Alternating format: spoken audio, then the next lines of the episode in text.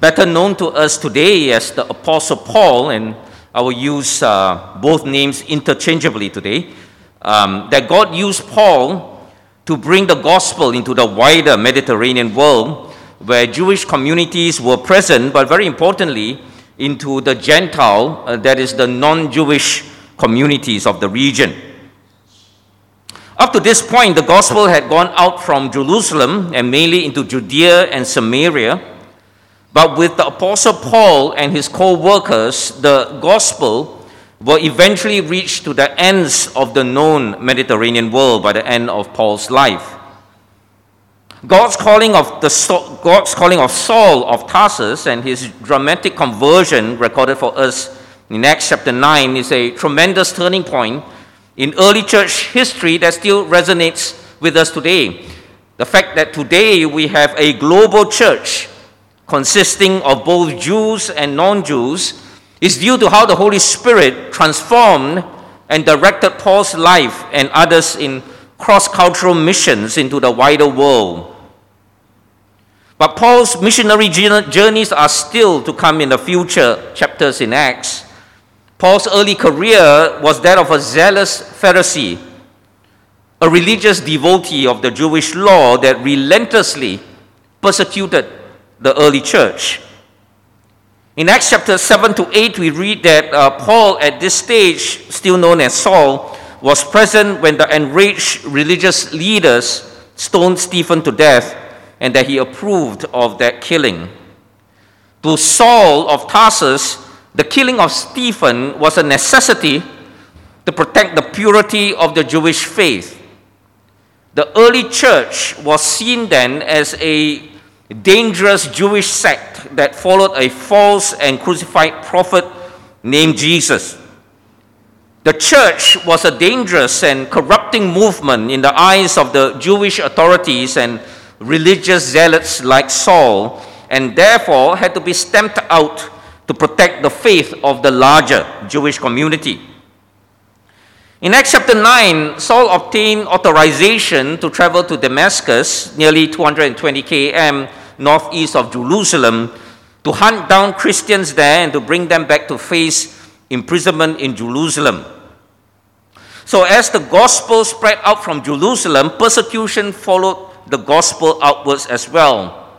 Now, in the days without cars, trains, and planes, 220 km is not a short distance to travel. Uh, you need to be pretty motivated to uh, travel that far. And the Pharisee that was Saul was very much motivated to travel the distance in his zeal to destroy the early church movement. If we were reading the book of Acts for the first time and stopped here at the beginning of Acts chapter 9, Saul represents a terrifying, vicious enemy of the church. If we were recruiting for a missions agency, Saul would be the last man we want to meet on the street, much less interview for our next missionary appointment. But God had other plans for Saul. In God's eyes, Saul's current life as the chief persecutor of the church is not the real Saul. What God sees in Saul is the heart of an apostle who will bring the gospel to the nations in the teeth of murderous opposition and brutal sufferings.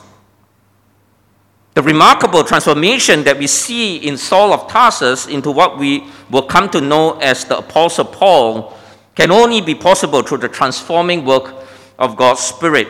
So, a big idea for today is that God uses spirit transformed lives to change the world. We experience a spirit filled, transformed life through God's redemption by being redeemed, renewed, and repurposed for God's plans. First, God's redemption. All have sinned and fall short of the glory of God. Redemption is a slave market term. In the ancient Roman world, if you went to a slave market, uh, you, you needed help, you want to buy a slave to help you in a house or the field or the farm, you went to a slave market to redeem a slave, to buy a slave as your own property. It's the same imagery uh, used in the Hebrew biblical world As Bible scholar N.T. Wright puts it, in Exodus, God went to the slave market called Egypt to redeem his chosen people who were enslaved by the Egyptians. When God redeems us, there is a price to be paid. And that price was paid by his son Jesus Christ. The price of our redemption is Jesus Christ. We were once enslaved into a life of sin and destruction, and God redeemed us to be part of his own family redeemed, forgiven, to be adopted as sons and daughters of the Most High God. Now, for a Pharisee like Saul, the idea that they needed to be redeemed by God through the person of Jesus Christ was outrageous, scandalous. They considered themselves already redeemed.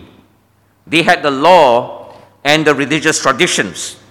They had strict observance and adherence to the law and traditions. They believed themselves to be already living out God's will. Saul, in particular, had an outstanding religious pedigree.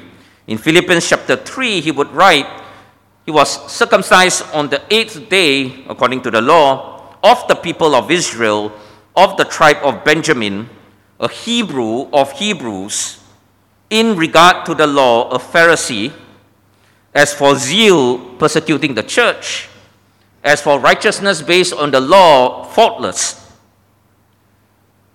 In other words, Saul came from a family of devout and dedicated Jews. Perhaps he had multiple generations of his uh, parents, grandparents, etc., serving uh, in the Jewish community, in the Jewish religious community.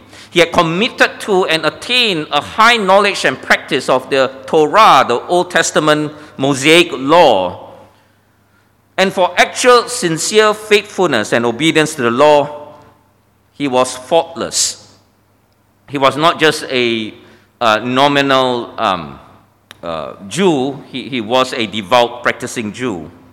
More than that, his obedience is not just limited to the letter of the law, his loyalty to the law, and by extension to God in his mind, was actually demonstrated by his zeal, his undying dedication and passion to defend the law and religious tradition by going after the church in persecuting and destroying the church movement. So, in, in Saul's life, he's actually living out God's will.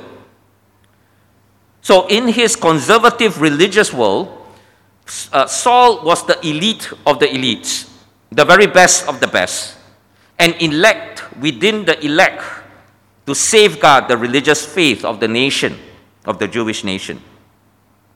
In his religious world, he didn't need any further redemption. He was already faultless and righteous before the law. But his world, his worldview, is about to break down and collapse under his feet. The world of Saul the Pharisee ended on the road to Damascus. On that road, he encountered the Lord Jesus Christ. The very one whom Saul must have thought to be a false Messiah and prophet was crucified and killed, turned out to be the living Son of God, which meant that the resurrection was real. That was what the early church preached, that Jesus came back from the dead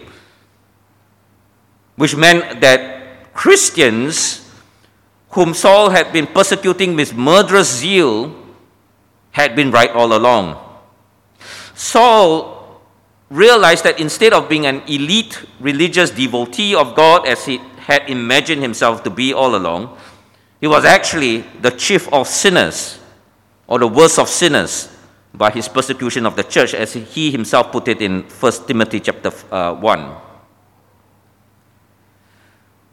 When Saul encountered the, the glorious heavenly light and the voice of the risen and exalted Christ, he must have realized that Old Testament scripture, which he had used to accuse and rebuke Christians, had been pointing to Christ after all. At that time, among the devout, devout Jews, there will be passages like 2 uh, Samuel chapter 7 and Psalms chapter 2 that were held by some to be pointing to God's Son as the coming Messianic King. And Saul's encounter with the risen Christ must have made him realize that Jesus was actually the Messianic Son of God.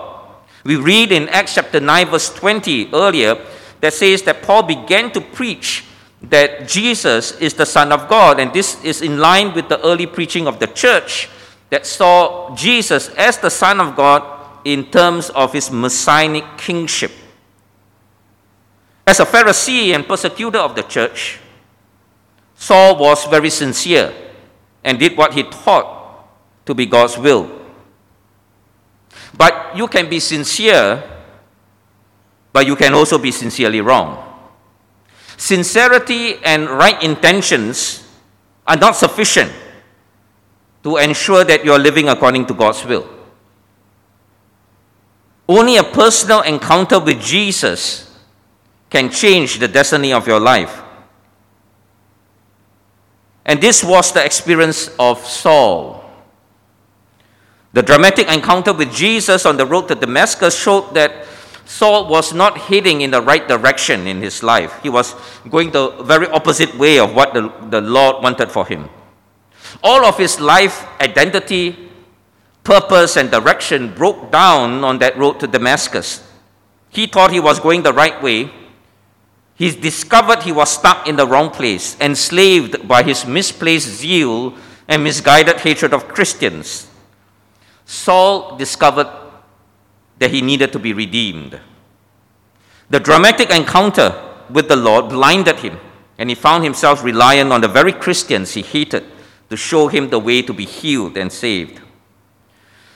The Lord sent a disciple called Ananias to Saul in, in Acts chapter 9, verse 17. And Ananias says to Saul, Brother Saul, the Lord, Jesus, who appeared to you on the road as you were coming here, has sent me so that you may see again and be filled with the Holy Spirit.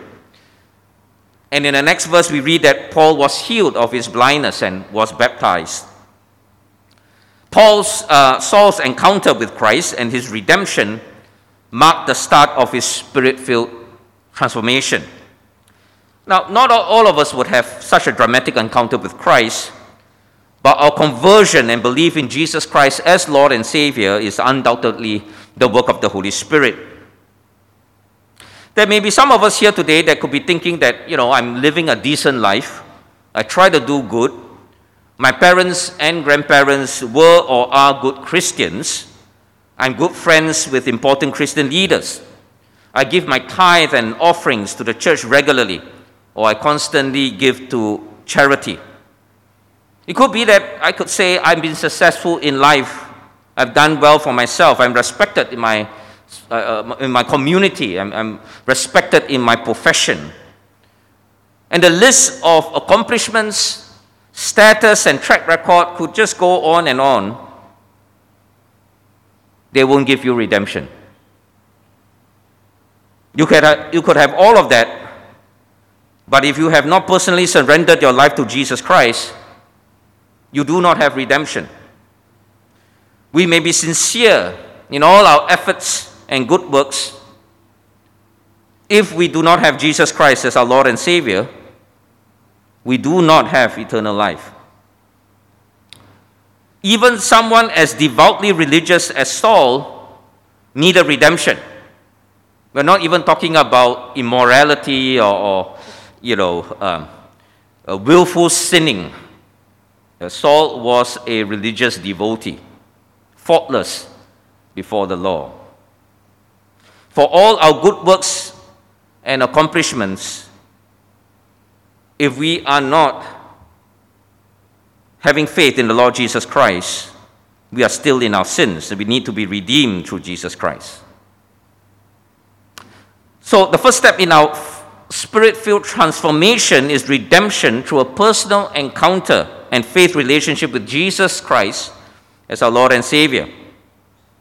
Christ and Christ alone, not our money, not our connections, not our status, not our relationships, not our good works. In Christ alone is our redemption and salvation. And so here's our first reflection question Have you fully embraced Christ's redemption? In what ways could you still be holding back?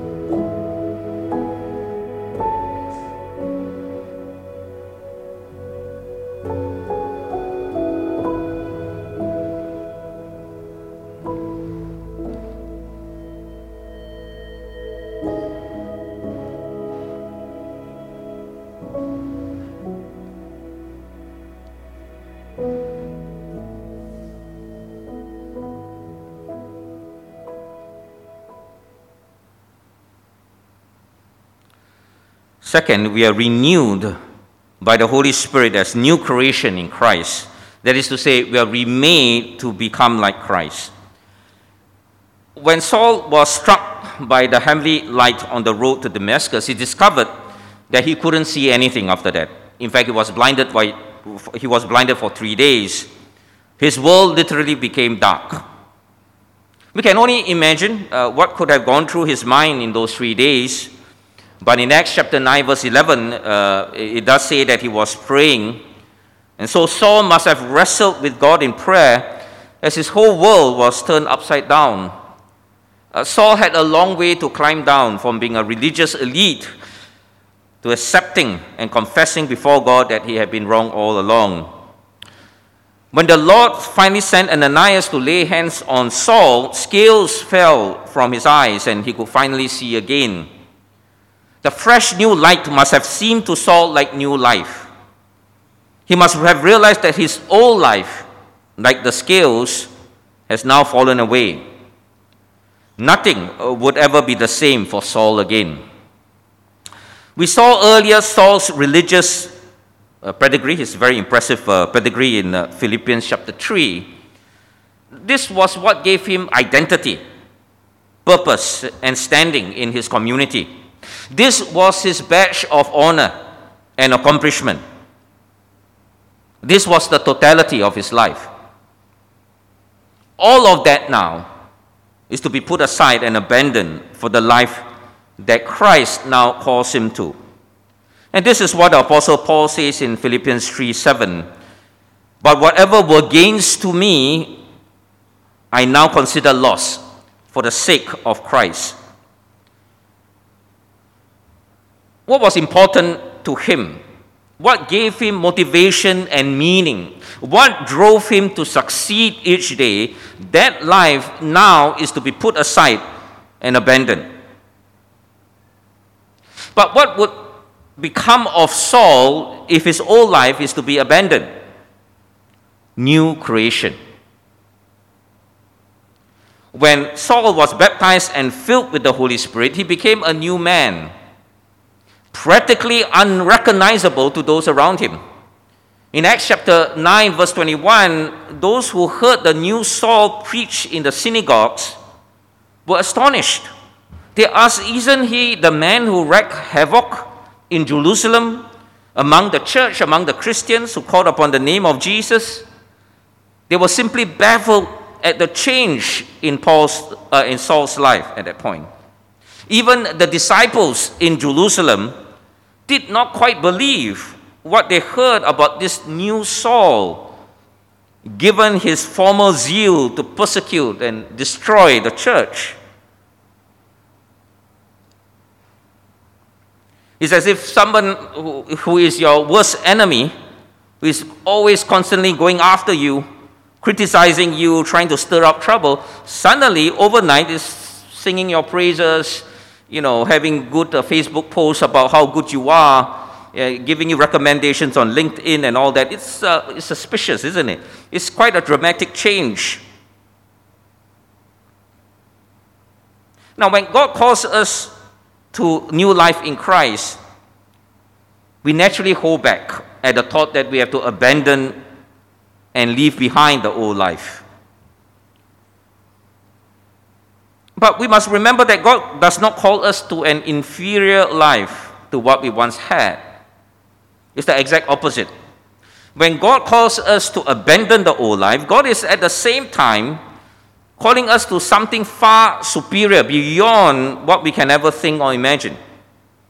In 1 Corinthians chapter 2, verse 9 and 10, the Apostle Paul says, What no eye has seen, what no ear have, has heard, and what no human mind has conceived or imagined, the things God has prepared for those who love Him.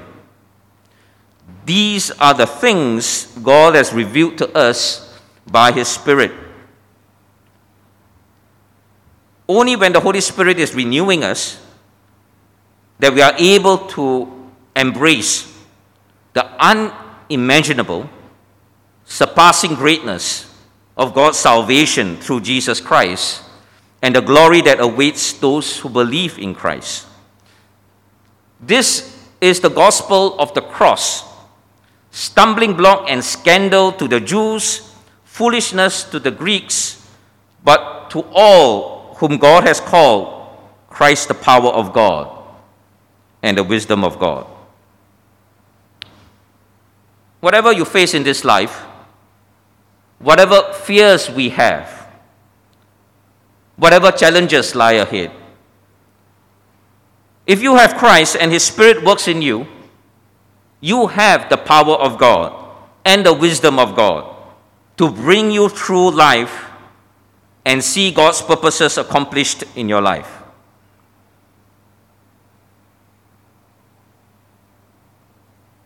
We may have a lot of methods, a lot of sources of advice and wisdom. We have science, we have techniques, we rely on one another to get us through life's challenges, but at its core, you have the power of God and the wisdom of God through Christ Jesus in your life that will bring you through. How does this power of a gospel driven spirit filled life change us. First, we have a new relationship with God. Saul thought that he had a relationship with God, but his encounter with Christ showed that he needed to be redeemed to really have that life relationship with the everlasting God. Second, we have new relationships with people in 2 Corinthians chapter 5, uh, verse 16, Paul says that from now on, having uh, been reconciled with Christ, from now on, we regard no one from a worthy point of view. In the past, without Christ, our human relationships are marked by domination, oppression, exploitation, jealousy, envy, anger. We judge quickly, we criticize harshly, and we gossip freely. But now that we have the ministry of reconciliation based on God's love and forgiveness, we can build up and heal brokenness in human relationships. Third, we have a new way of living, one that is not governed by the desires and ambitions of the flesh, but one that is governed and transformed by the power of the Holy Spirit. This renewed life will change our perspectives and our worldviews on family, career, possessions, earthly riches, and lifestyles. How can we start experiencing our new life in Christ? Well, we have to let go of the old life. Will we let go of our old life so that we can fully embrace all the unimaginable, surpassing goodness that God has prepared for us through the life of Jesus? And so here's our second reflection question Is Christ your highest and constant desire? What might be some of the competing desires and ambitions that you have that you have to give up in order for you to gain Christ?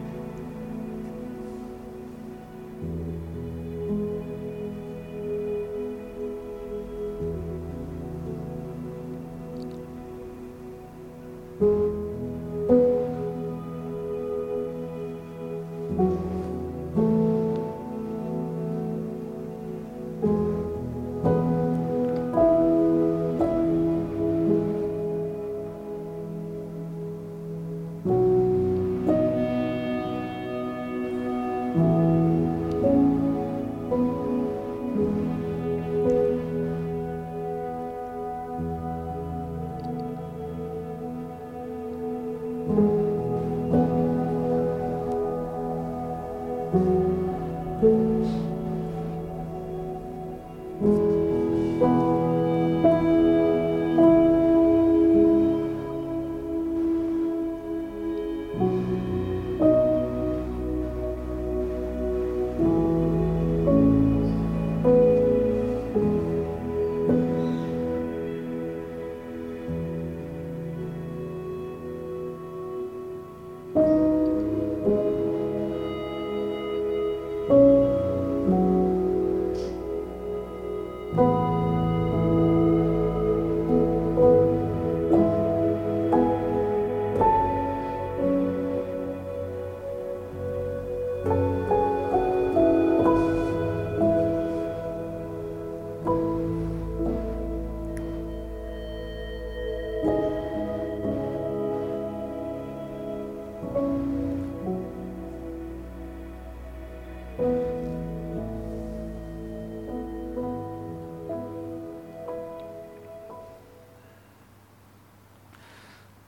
Third, the Holy Spirit creates and directs our lives in a new direction. Having left the old life, we are, giving up, we are given a purpose and life direction that God will lead us to live. Saul had used his energy, knowledge, experience, and status for the wrong reasons in the wrong direction in his old life. We have seen that this old way of life had to be abandoned However, this does not mean that God can't or won't use Saul's talents, zeal, knowledge of Scripture. In fact, uh, Saul's background and knowledge made him the ideal choice to defend the gospel against Jewish teachers and devout Jews, which Saul did, as well as to defend Gentile, that is, non Jewish Christians, against pressure from Jewish Christians to conform to the Old Testament law, which uh, Saul will eventually do as he took the gospel to the Gentile world. Saul's strength, his character, his zeal, and knowledge of Scripture were all there. But now God uses them in a new direction for a new purpose in preaching and defending the gospel in the face of extreme opposition and persecution. This is what uh, the Lord told Ananias about Saul's new purpose and direction in life in Acts chapter 9, verse 15 to 16. This man is my chosen instrument to proclaim my name to the Gentiles and their kings and to the people of Israel. I will show him how much he must suffer for my name. Saul, the great persecutor of the church, would become one of the most persecuted apostles of the early church. It was a 180 degree transformation of Saul's life and direction. Saul would go through beatings from his enemies, whippings from the Jewish religious authorities, stoning, being shipwrecked, cast adrift a day and a night on the open seas. Many times he will be in danger, physical danger, from both Gentiles and Jews as he carried the gospel to the far corners of the Mediterranean world. If that were not enough, he will face opposition and criticism from some of his own church members and other Christians as well. He'll be weighed down by concern by, uh, for his uh, churches. He will go sleepless, he will go hungry, he will go thirsty for the sake of the gospel. Now, in a human sense, all of these took their toll on Saul's body. But this is what he had to say later in 2 Corinthians chapter 4. Therefore, we do not lose heart in the face of all this opposition, all this suffering. Though outwardly we are wasting away, yet inwardly we are being renewed day by day. For light and momentary troubles are achieving for us an eternal glory that far outweighs them all. That means the glory, the surpassing good, goodness and blessing of the Lord that he will receive far outweighs whatever opposition, hardship, and suffering that he's encountering uh, for the sake of the gospel. The Lord had a calling on Saul's life that will involve much hardship and suffering. There's always a cost to faithful obedience to God's calling in life in varying degrees and in very different contexts. But God's new purpose for Saul, his new life direction, difficult as it may be, had an unshakable destiny, eternal glory, unimaginable joy with the Lord and Master of his life. When we give up ownership of our lives, our gifts, our talents, our experience, our possessions. God often takes what we surrender to Him and transforms them for a new purpose and direction. Where once our jobs and careers were our source of identity and pride, now God makes the marketplace as our mission field to show not only show excellent performance and commitment, but also to display Christ's lordship in how profit is made and how business is done. What would you do if your workplace rival backstabs you or your customer asks for a bribe? What would a Christian do if the top management pressures her accounts team to fudge the numbers or change the records in an unethical way? Our families, once the source of either worldly pride or dispute, now can be redeemed and transformed in how Christ centered love and forgiveness are displayed. What would a Christian do to heal past family disputes and deal with hurtful words from relatives? Some of you may be in college life or school our college life or school life is not just about academic excellence, it's also about learning how to live responsibly in God's world as ambassadors of Christ. What would you do if your friend, devastated by a problem or setback, comes to you on the eve of a major exam for both of you? Would you save your exam or help your friend? The Apostle Paul had a standard measure of what it means to live a life of purpose for God in the face of hardship and opposition. 2 Corinthians chapter 4 verse 18. So we fix our eyes not on what is seen, but what is unseen. For what is seen is temporary, but what is unseen is eternal. If we are not, well, if we are engrossed by what, by what is seen, we will not catch the all surpassing, unseen glory that God is working for those who love Him and are called according to His purpose.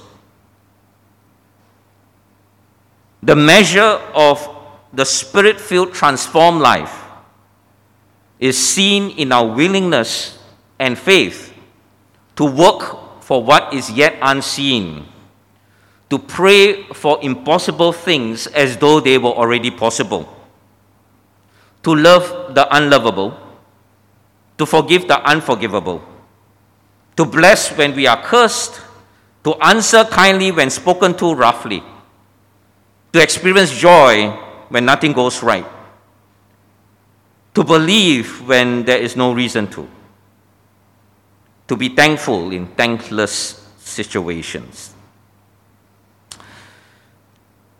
If you live a spirit transformed life as a community of faith, as you live out God's sovereign will and purposes, you will open doors of righteousness that the world has shut. You will close doors of sin that the world has opened up as we bring the gospel of Jesus Christ to the world around us. I'd like to give you an opportunity to respond to the word of the Lord and uh, come before Him in your own way. If you're not sure of whether you have been redeemed, this is the time to bring yourself. There's, there's nothing you can do or bring before the Lord to be redeemed. It is a cry of faith, it is a gift of God that He will redeem you. If there's some way that you have not fully surrendered your life to the Lord and find it difficult to make Christ your only and sole desire, I invite you to open up before the Lord and let His Spirit, let His gentle Spirit guide you and lead you to a place of surrender. Let's come before the Lord.